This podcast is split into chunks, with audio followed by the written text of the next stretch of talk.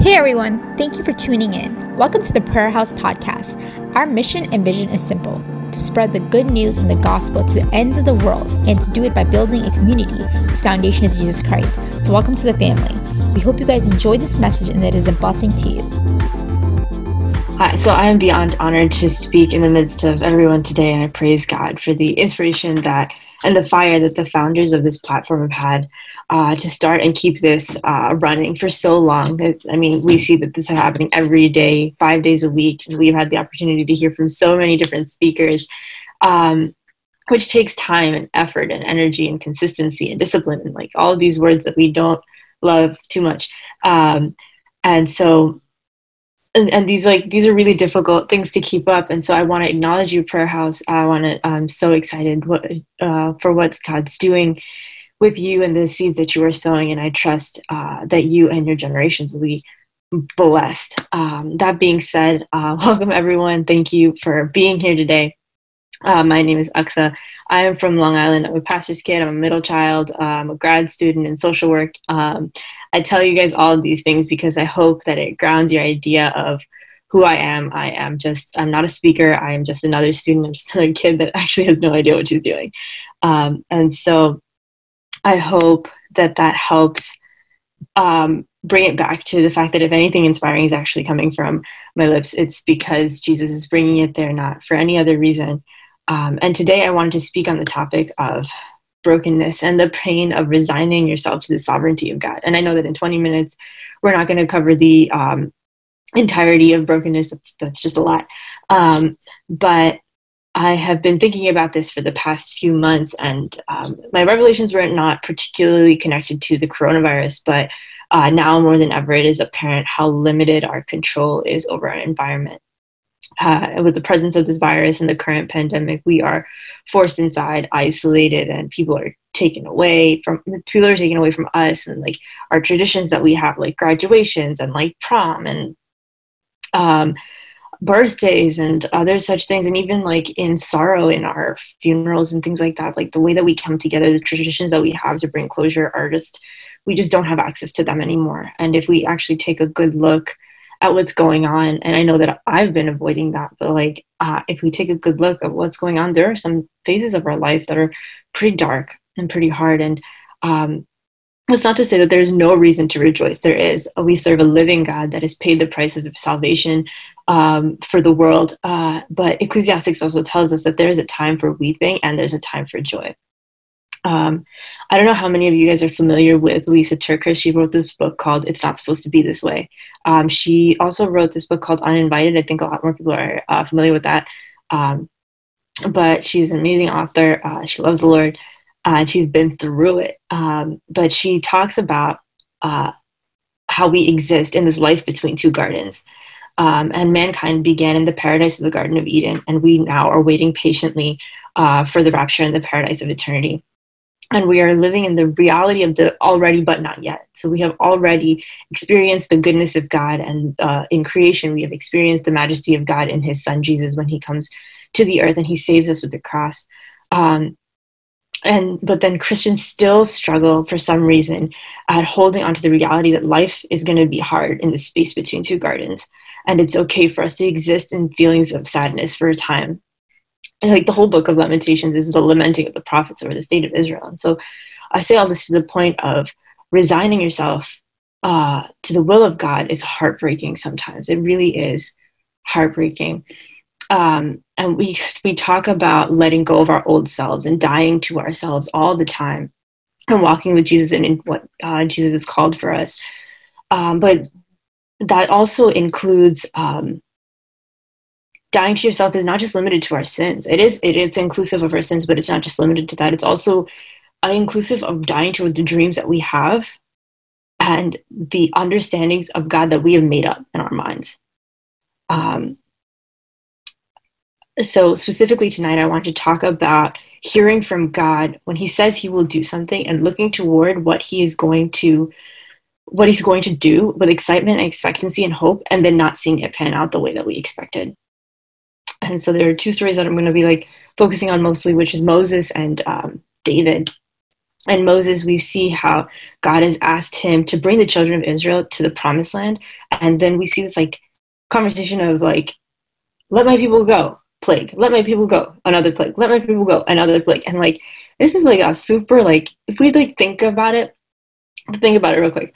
Um, say you're like a kid and something's happened and, um, and you like talk to a Chechi or an Achachan about it, and then Chechi or Achachan goes over to mommy daddy and starts telling mommy daddy like you know uh more like she's like really struggling he's really struggling with this and then mommy daddy's like what the heck were you doing? So now your relationship with that Chechi or Chacha or uncle or aunt whoever you uh wisely or unwisely opened up to is not the best you know? Um and so like can you imagine like the stress that Moses is going through because the people that he's trying to help now are like super frustrated with him because Pharaoh is like making their lives even more difficult. So like fast forward even through all of that like we go through all the plagues, we go through the sea, we go through the desert for 30 for 30 years, 40 years, for 40 years we go through all of this and then Moses is brought to the edge of the promise.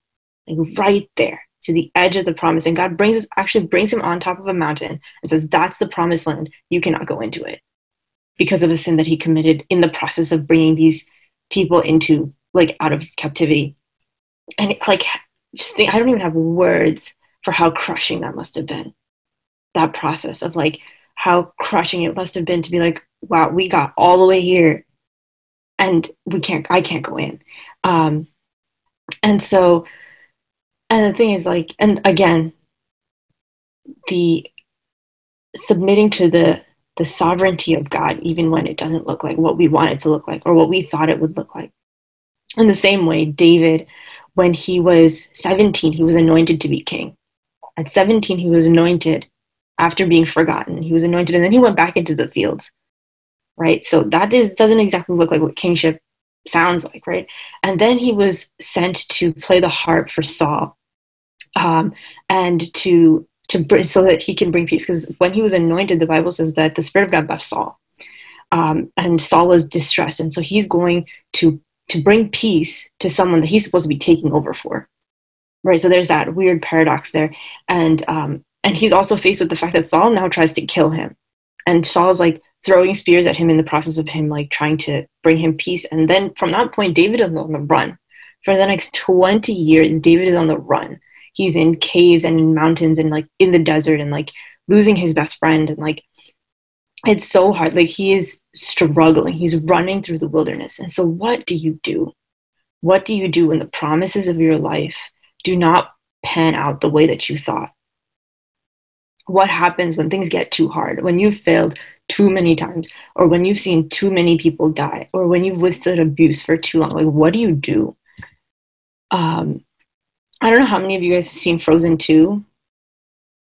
Uh, I know this is like really, it sounds really far off. And I know that this isn't a Christian movie, so please forgive me. And I'm trying to communicate this like without um, giving away too many spoilers. But uh, there's this point where Anna, the character, one of the main characters, Anna realizes some really earth-shattering things, and she's in a cave like David or Elijah. And so we're gonna sidebar for a second. Elijah, like Angel Gigi, I don't think she's on the call right now, but she a few weeks ago she was talking about Elijah and how like Elijah was this no one from nowhere, and um, he was he was one of the most powerful prophets in the Bible, most well known prophet. Like we know Elijah, and um, he was constantly on the run. And again, after he killed the prophets of Baal, and he ran for his life in, into a cave. And brothers and sisters, that is where God met him when he was on the run, hiding in a cave uh, and it, it wasn't in the wind it wasn't in the fire and it wasn't in the everything else. It was in the in the still small voice in the cave. Um, and i remember going through that passage with somebody and oh a few people and there were everyone that was in this conversation was like i don't understand why, da- uh, why david why elijah didn't have more faith. Like he had just seen so much happen like so much god do, do so much.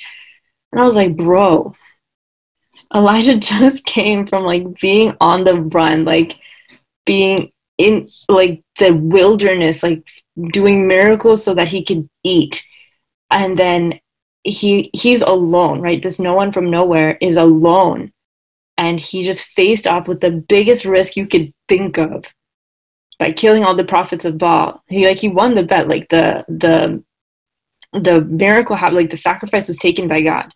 Um, and then the queen turns around like, "Run, you're gonna die." And so he had like just about had it up to here. He's like he was done. And uh, as much as we sh- we look back and we're like, "Wow, we saw God do all these things. Why didn't he have more faith?" Even God at that point was like, "Bro, you've been through a lot. Let's just take let's eat something. Let's take a nap." And like you know that God understood how much he needed that rest because he literally like Elijah took rest in the wilderness and God served him fresh cakes on coals via an angel. Like you you don't just get that level of like bon appetit service for no reason. like Elijah had gone through it. And so um anyway, back to like so Anna is in this cave and she doesn't know her way out and she's like she's she has this heartbreaking news and she doesn't even know what to live for and she starts to sing this song called the next right thing and there's this line in the song that goes how do i rise up from the floor when it's not you i'm rising for? And i remember exactly when i was watching this movie i remember but i remember thinking like i know exactly what anna is feeling.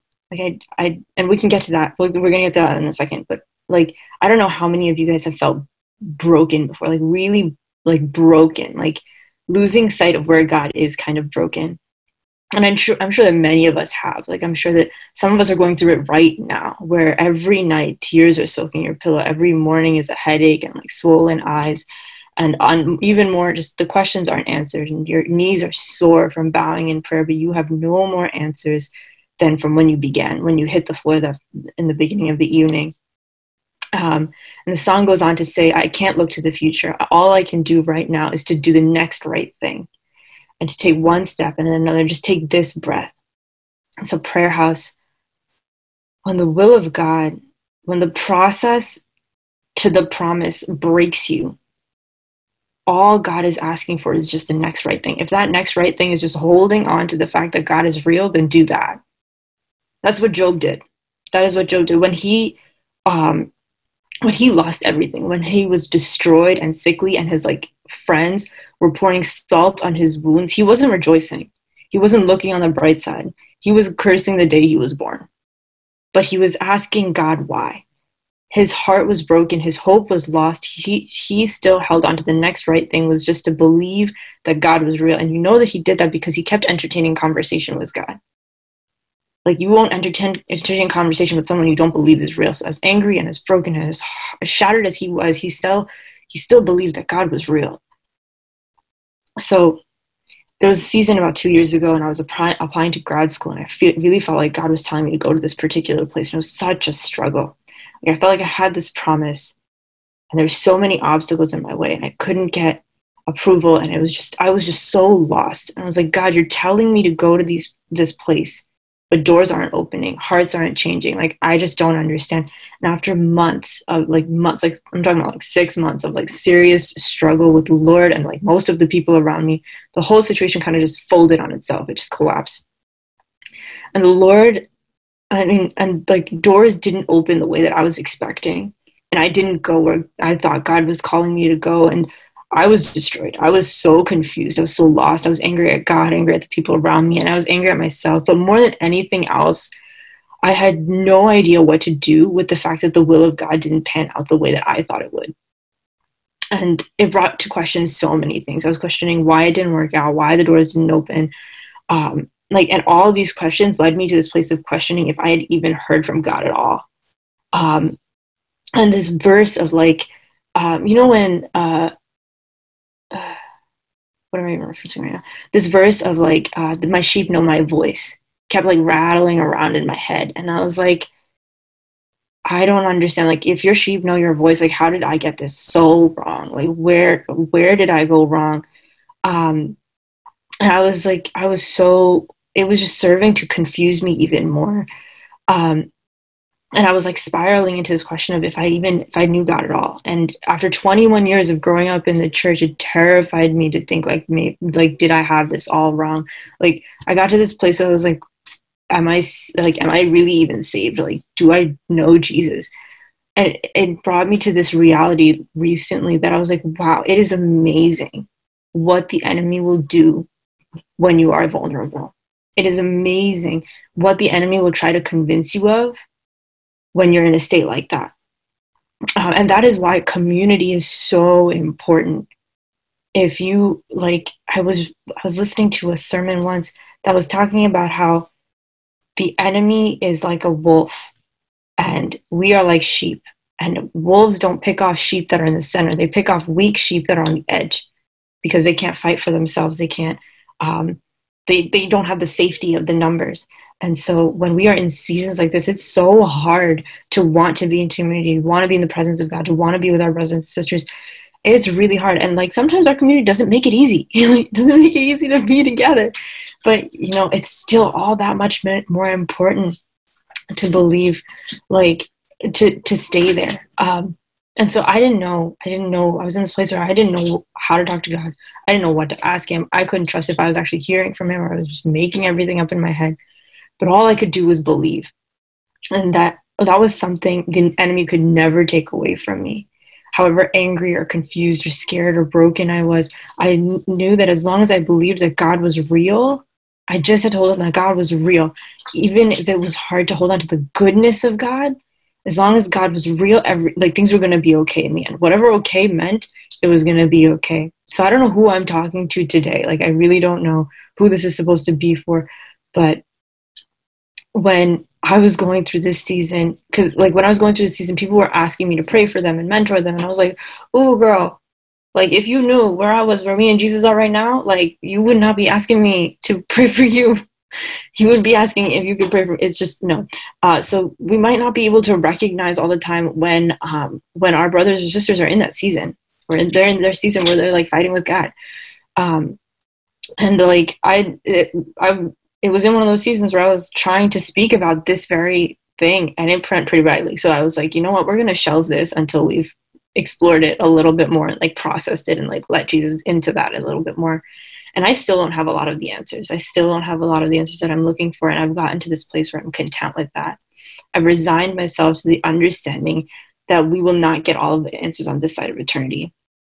And that even if I do find my answers in this life, it might not be today or tomorrow or next year or when I'm like 55. Like sometimes the hardest part is surrendering to the sovereignty of God, even when it doesn't make sense. So, at the height of this heartbreak, I was at a baby shower, uh, and a chichi who had vaguely heard what had happened from someone else had asked me what went down. And I like didn't have the bandwidth in the moment to tell her, and I didn't have the distance from the situation to even synthesize. Like, have you ever been in a place where you're just like, everything's ha- I don't even know what's happening, but everything is happening. Um, and so like with the one or two sentences that i did get to tell her um, she looked at me and she was just like i know your heart is broken. And i have no idea why but those six words became the balm of gilead on my heart. Like i have no idea but i really i don't even think she, at this point she knows how powerful those words were but i really think that god put those words in her mouth to give them to me. And that is another thing to keep in mind. When we see someone else in pain with as much perspective or wisdom or knowledge we think we have, we still must be very careful with our words. The word of God tells us that our tongues have the power of life and death, right? And so we have no idea how deeply the stone of our words falls into the lake of somebody else's life. Like you toss that stone, and once it crosses the surface, that's it. You don't know where it's landing. Um, and so I don't know. Okay, so because and because things did not make sense to me in that season, it also didn't make sense to the people around me. And everyone was trying to explain my hurt and like justify why things were went the way they did and all the ways that I was wrong. And like that only that didn't serve anyone, especially didn't serve me. And like looking to looking forward, looking to next year or next month or even next week was just not something that I could do, right? And so Lisa, again, in that book that I was talking about earlier, talks about seasons like this where we need to take life one tablespoon at a time. Like just hold on to the truth that God is real. Um, and it was months after this, after wrestling with God and asking questions and listening to sermons and processing before I got to a place where I have some semblance of an understanding over what happened. Uh, and the biggest lesson that I learned, though, was that we have very limited control. We have no control, actually, no control over, over the world that is spinning around us. And submitting to God's will in our life will sometimes look like waiting for God to open doors that we're sure should be open, but somehow they're like stuck. Um, it's trusting that even when you see that this year is going, next year is going, the year after is going, the year after is going, and God isn't bringing you to the promised land, or He's, or it's or it's too late you're a hundred and you can't have a child or this doesn't make sense i'm running for my life in the land that i'm supposed to be ruling. Like those are the seasons where god is forging his image in you when he is pruning you of all of your impurities and your disillusioned understandings of him and creating you creating in you a heart that is more like his. Surrendering to the sovereignty of god and the sub- subsequent understanding that you just cannot like you do not have the power. So that God will bring you into seasons to show you how you cannot, so that you can finally make room for Him to do it. Um, because the thing is, the more we struggle, the more we strive, the more we try, that only leaves space for us to take glory. So God will bring you to this breaking point of realizing like you can't. And as long as you keep struggling, you won't because when you when you realize when you finally get to this point of like you i can't that means you cannot take any glory for what god is doing. Um so uh, i'm sorry looking at my notes. Okay. And so that was like that's a i think this realization brought so much peace. Also because exodus 14 14 was uh, it says like the Lord will fight for you, you know, only to be still, right? So these crushing seasons when everything hurts and you cannot find God, like the thing that the enemy cannot take away from you is that your belief in God is real. Like, so if we let God, just let God do what God is doing, and we hold on to this idea, this understanding that God is real, like there is nothing that can move us. It feels like we're drowning, but we we won't. We won't die. You're not gonna die there.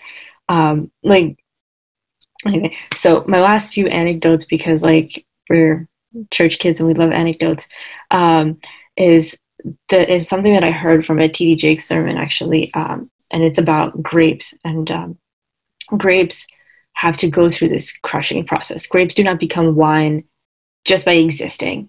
Um, they have to be crushed and pressed and destroyed and drained of their juice before they become what they need to be. They go through seasons, the processes of being crushed and pressed and then strained and sifted.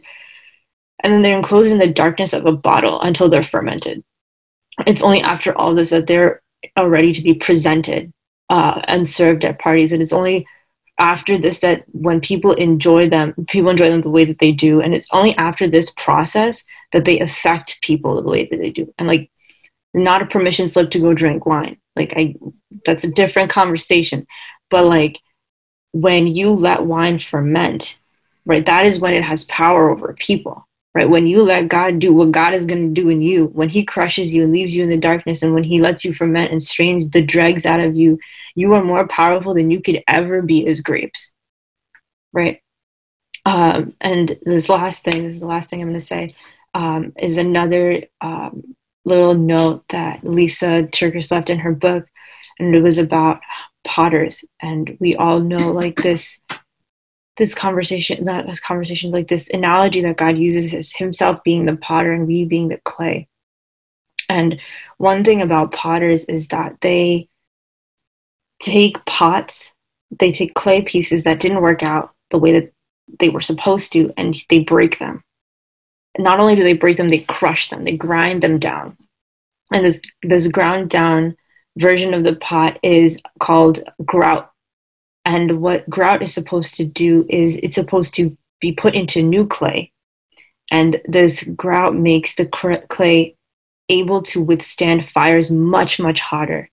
And when the uh, when the clay is being um, glazed, the glaze comes out so much more beautiful and there's a there's a science to this grout where if it's um, too coarse when it's spinning on the wheel with the clay it's going to cut the potter's hand. And when it's too fine it's going to actually make the new clay pot weaker than it's supposed to be. And so when this in this process of holding on to the fact that god is real when we're in these really dark seasons to trust that God is not going to put you in a place that you're going to be weaker in the future, but to be stronger and to be more beautiful in the future. That this crushing is is going to only be for so long and it is with purpose. That when you are added to this new clay, that you can go through things much harder and you can withstand things to a to a different degree and you will become so much more beautiful you will become so much more what god has called you to what god has called you to be um yeah so the lord knows just how finely to crush you um i hope that this was helpful may god bless you with these words Thanks again for tuning in. We pray over you today that the Word of God touched you and transformed you as only His Word can. Rate us and leave a review if you can. We'd really appreciate it. Till then, keep searching, keep listening for His voice, and we'll see you again next time, fam.